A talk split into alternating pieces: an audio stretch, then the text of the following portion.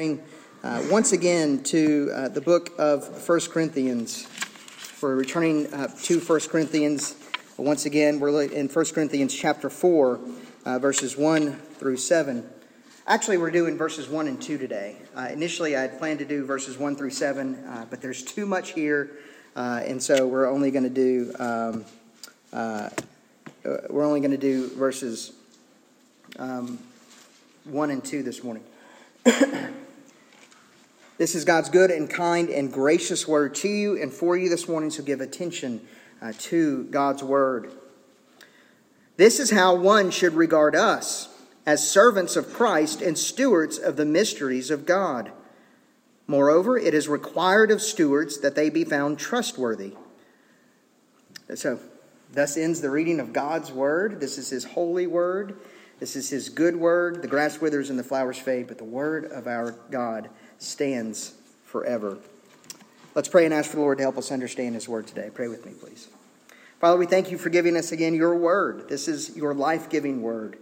You have given this to your people that we can know you, that we can know the truth of Jesus Christ, that we can glory in Christ. I pray that today, indeed, we would do that, uh, that you would encourage our hearts with the good news of Jesus, and that you would uh, pr- prompt us by your Spirit to respond to your grace to your favor to us with love, with appreciation, with obedience, uh, with also grace to our fellow man uh, that we can show uh, your love to others. Father, again, we thank you for uh, giving us this word today. We pray it in Christ's name. Amen. I don't typically do New Year's resolutions. I used to do New Year's resolutions. Um, uh, and then I realized that every year I did that, I was setting myself up for failure. And uh, I talked with y'all about it, my failures enough. I didn't need more failures added to the list of failures. And so I stopped doing them. And then I read an article by uh, Paul Tripp uh, that basically said stop doing New Year's resolutions because people don't change. You don't actually change by making these big, grand resolutions. But in fact, people change, according to Paul Tripp, and I think he's right, uh, by making a thousand small changes in your life. Uh, and so uh, I don't do New Year's resolutions every uh, uh, uh, anymore.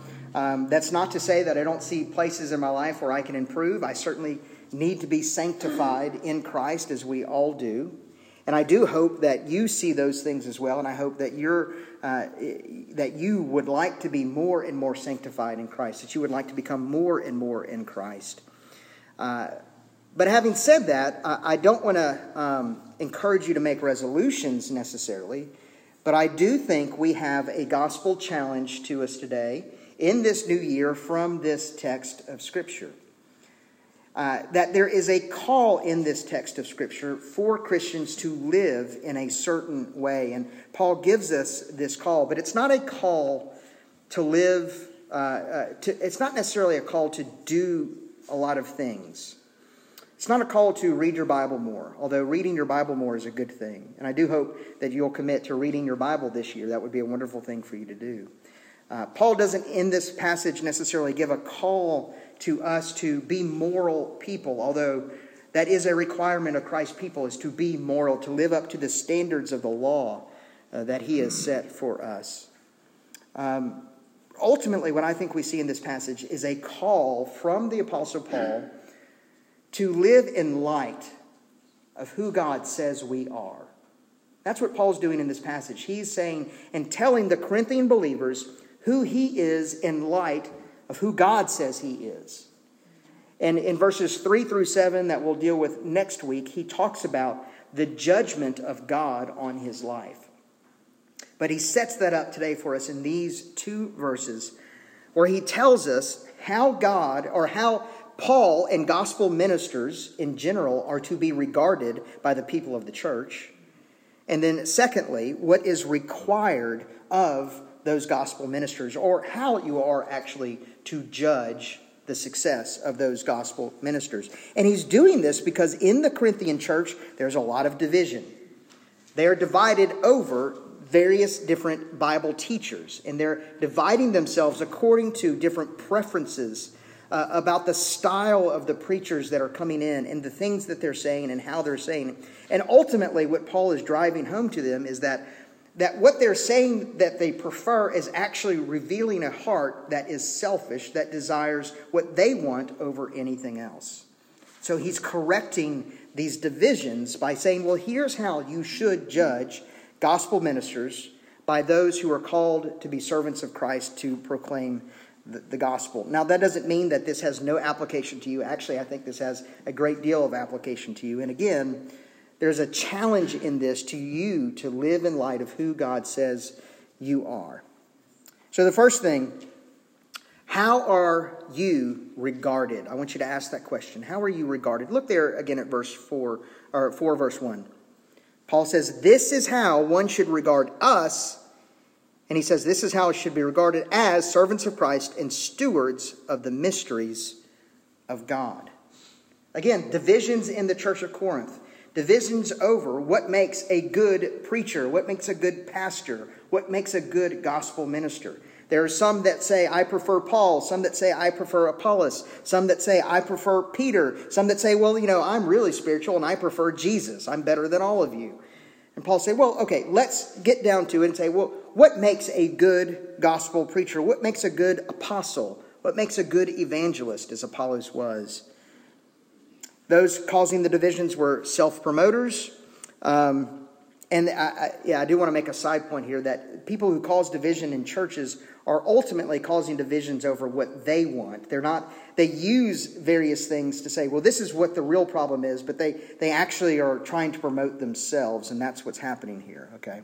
Um, so Paul is addressing those issues, and he says, okay, what you need to know is what is the job description of the apostle? Paul is an apostle, Apollos is an evangelist.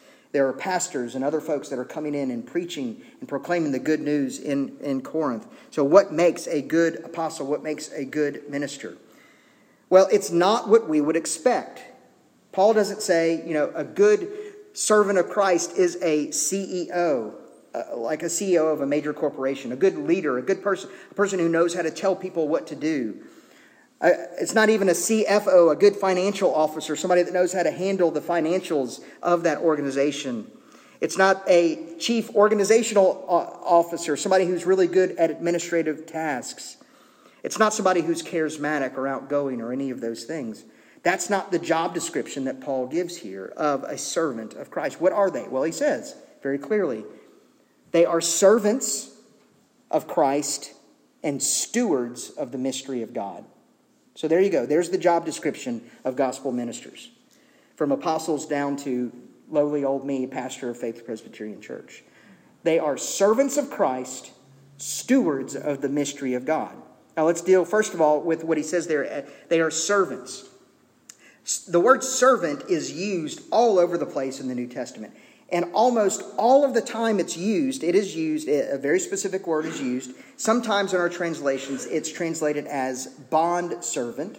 Sometimes it's translated as slave, because this is the way that slavery operated uh, in, the, in the ancient days. They were largely considered to be bond servants, meaning they were indentured servants to their masters for a time, but could buy their freedom either by their work or by actually paying for their freedom. They could purchase their own freedom. And almost all the times that you read the word servant or you see that word in the, the New Testament, it's the word bond servant that's used.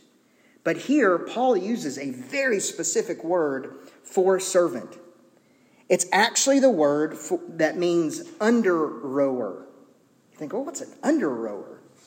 Well, this is a very specific nautical term for one of the slaves that would have been put down in the bottom of the ship in one of those Roman ships that would have been responsible for helping to row these massive boats. It's a very specific term. It would have been a slave, someone who was responsible to his master, but he had a very specific job description. What was his job description? His job description was to follow the person that was telling him how to row. So he would be in a line, in a long line. There would be two lines, one on this side, one on this side. He would be in one of those lines. And whenever the master of the ship said, row, you row. When the master of the ship said, stop rowing, you stop rowing. When the master of the ship said, go slow, you go slow. When the master of the ship said, you go fast, you go fast. You follow what the master says. And Paul says, that is what I am. He says, I am a servant, an under rower. I am under the master. And I have been given this very specific job description, this very limited job description. This is what I have been born to do according to the calling of Christ that is on me. I don't do all of these other things. I do this one thing. I listen to what the master says I should do. I'm an under rower. And so Paul says that's what, that's what gospel ministers are. We have a very limited uh, calling uh, on what we are meant to be doing uh, in, uh, in this organization, the church that God is building. That's the first thing. He says they're under rowers, they're servants. The second thing is that, that gospel ministers are stewards of the mysteries of God. Stewards of the mysteries of God. Well, what is a steward? A steward uh, is a person uh, who is responsible for someone else's stuff. Um, we have plenty of modern examples of this, and there are two really excellent modern, modern examples of stewards. One of them is really nerdy um, from Lord of the Rings. I'm not going to do that to y'all today. But the other one is another favorite uh, one of mine, and many of you have seen this show, Downton Abbey.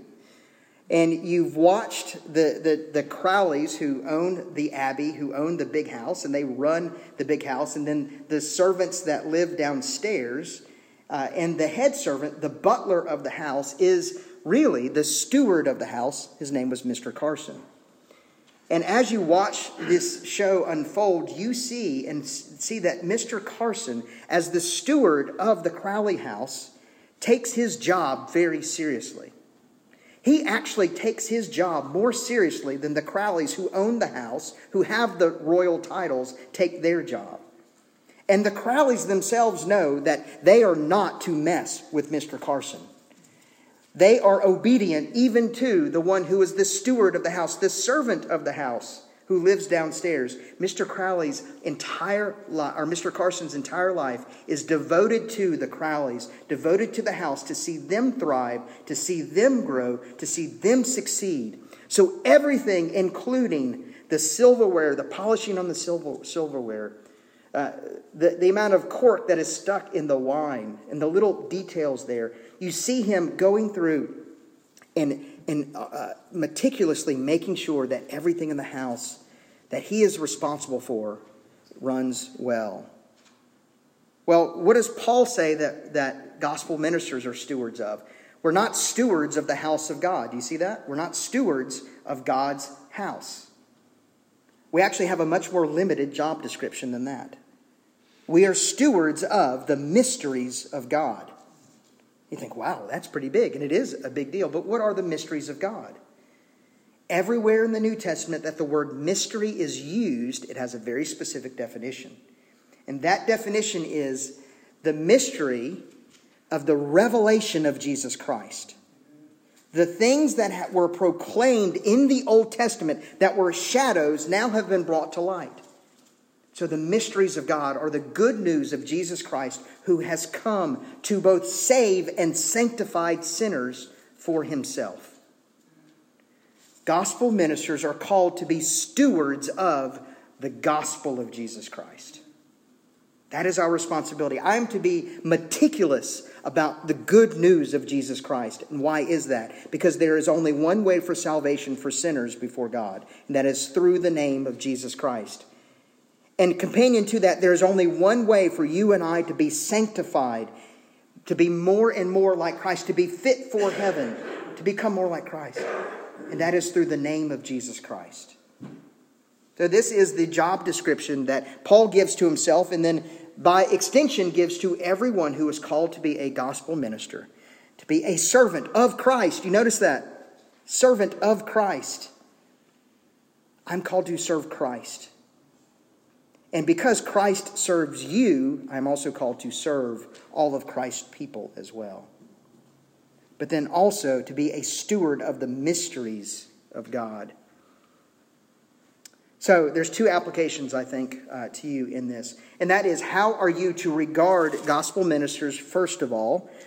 And then, secondly, I think there is an extension to how you should regard yourself. How should you think about yourself? How should you think about your calling before God and what God has called you to. First of all, gospel ministers have a limited job description. This is, in some ways, very self serving, and I recognize this, but it's not me saying this. This is Paul saying this. Gospel ministers have a very limited job description. We are to steward the mysteries of God by serving you in the church with those mysteries, with the gospel of Jesus Christ. That is what I am called to do. That's what Casey has been called to do. All right? So that's the first thing. That's our calling. What about you? Well, isn't there a sense in which you also are called to be a servant of Christ and a steward of the mysteries of God? Casey prayed this already that we have been called kings and priests of the living God, and that's all of us. There's a sense in which you maybe have not been called specifically to the ordained office of a gospel minister, but you also have been granted the mysteries of God, the, the gospel of Jesus Christ, and so you have that responsibility as well to steward those things. Maybe not to the extent that the gospel minister does, but in a general way, you have been given that stewardship as well. But aren't you also stewards of other things? Because what have you not been given by God? The answer is you have been given everything by God. God has given you everything that you have. And therefore, because it belongs to Him, He has given it to you to steward everything that you have, everything that you are. You are called to steward it for God, to give it back to God. Because there's going to be a day when you will have to give an account for everything that you have done and everything that God has given you. You are a steward of God.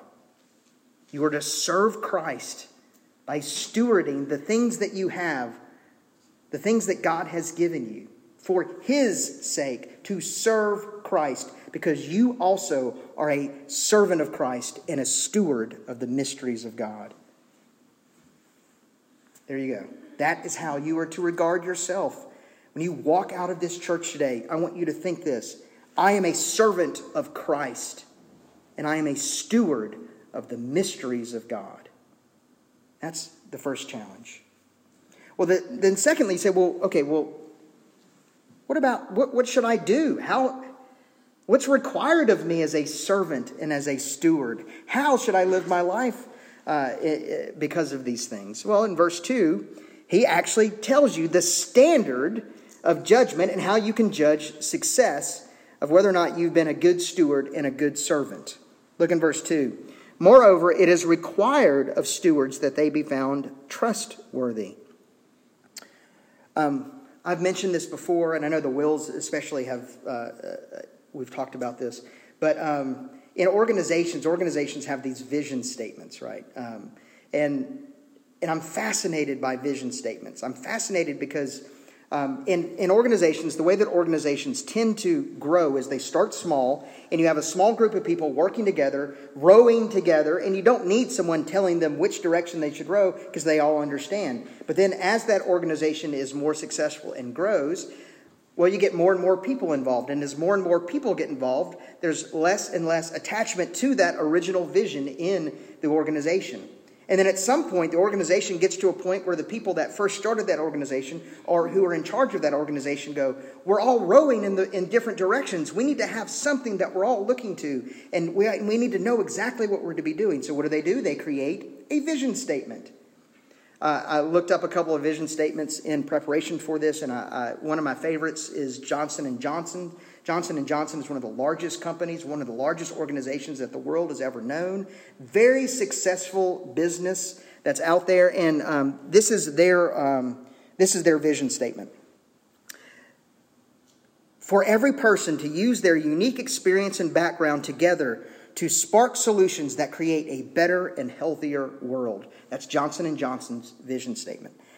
Johnson Johnson, you know, the, the people that run Johnson Johnson, they said, we need to give a vision for our people to make sure we're all working toward the same goal. So this is, and Johnson Johnson is telling you, I want the rest of the world to judge us based on this vision statement. What is included in this vision statement from Johnson Johnson? They want you to judge them based on their diversity.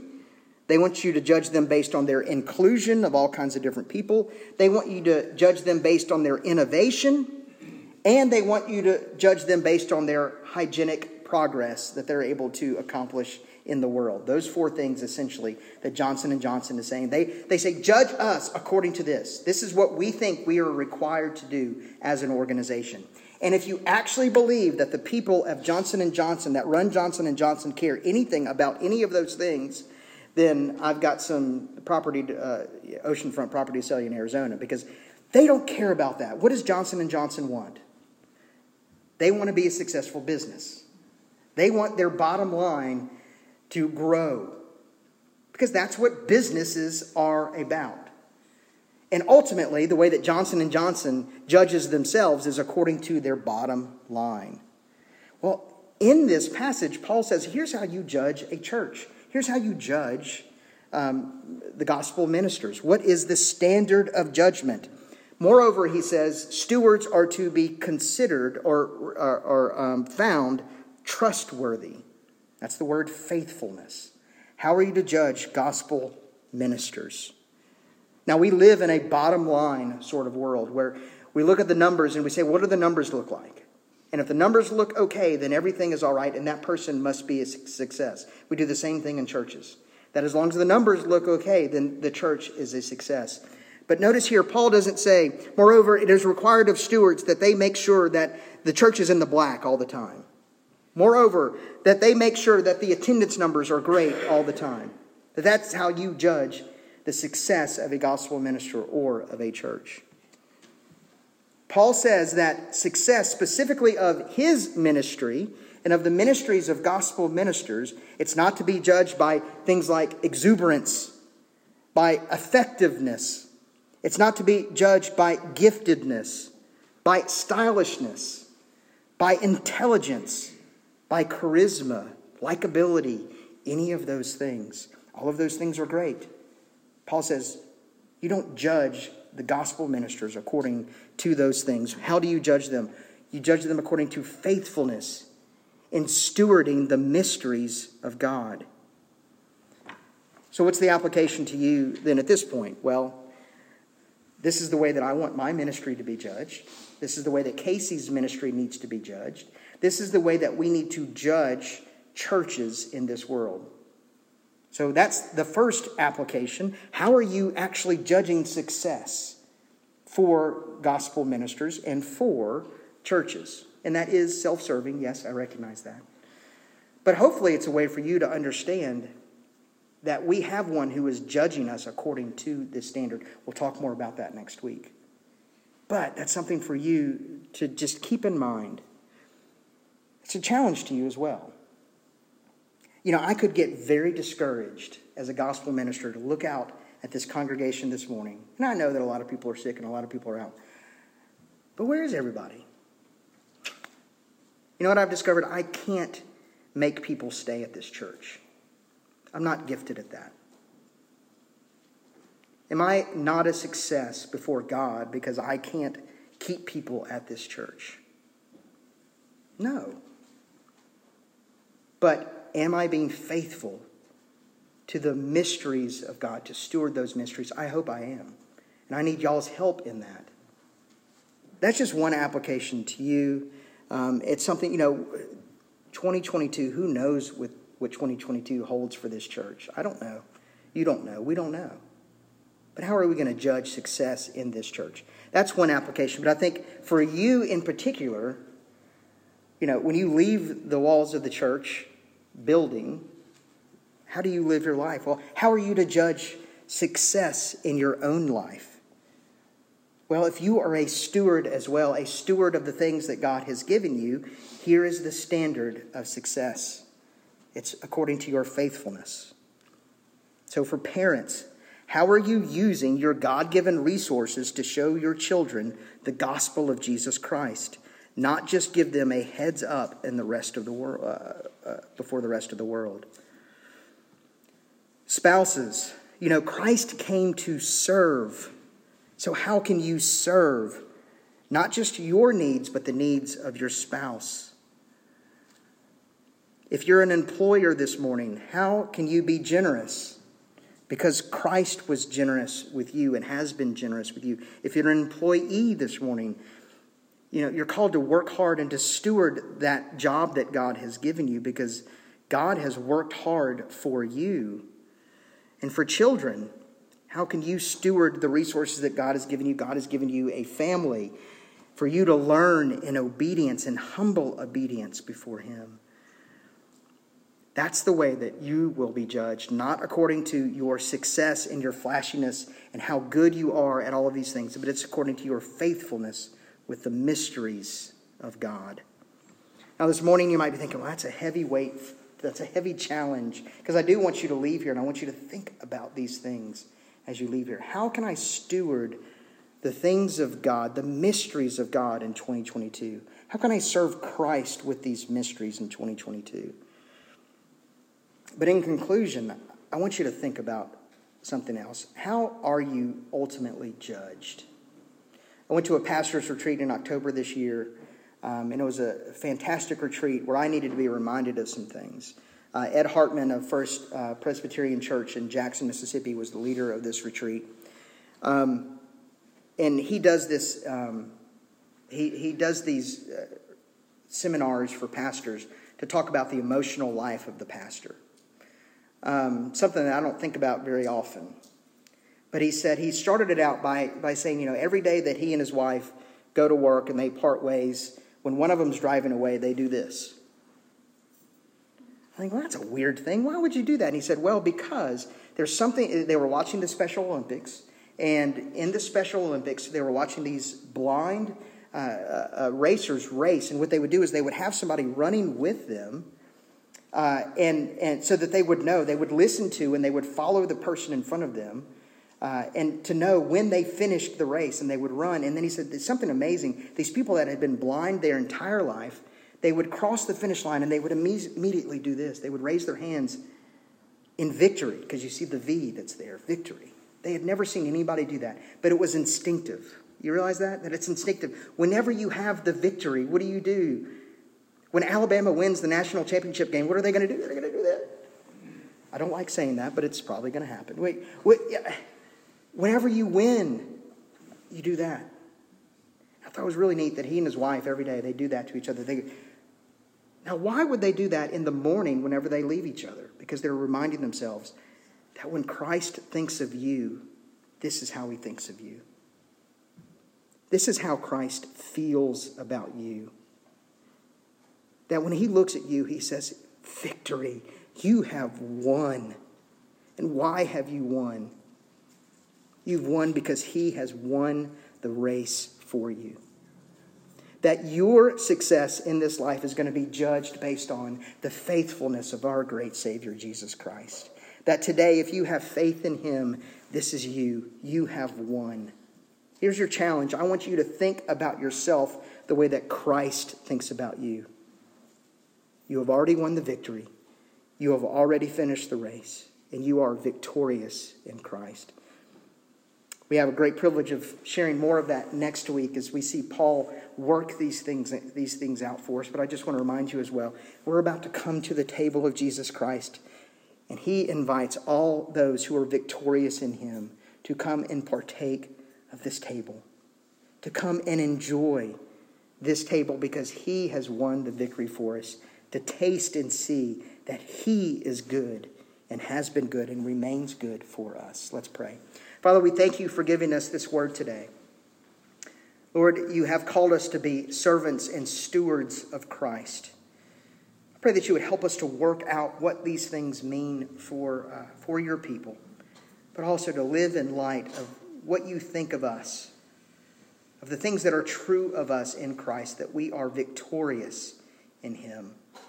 We thank you for this good news. We thank you for your great love. We pray these things in Christ's name. Amen. We're going to move now uh, into our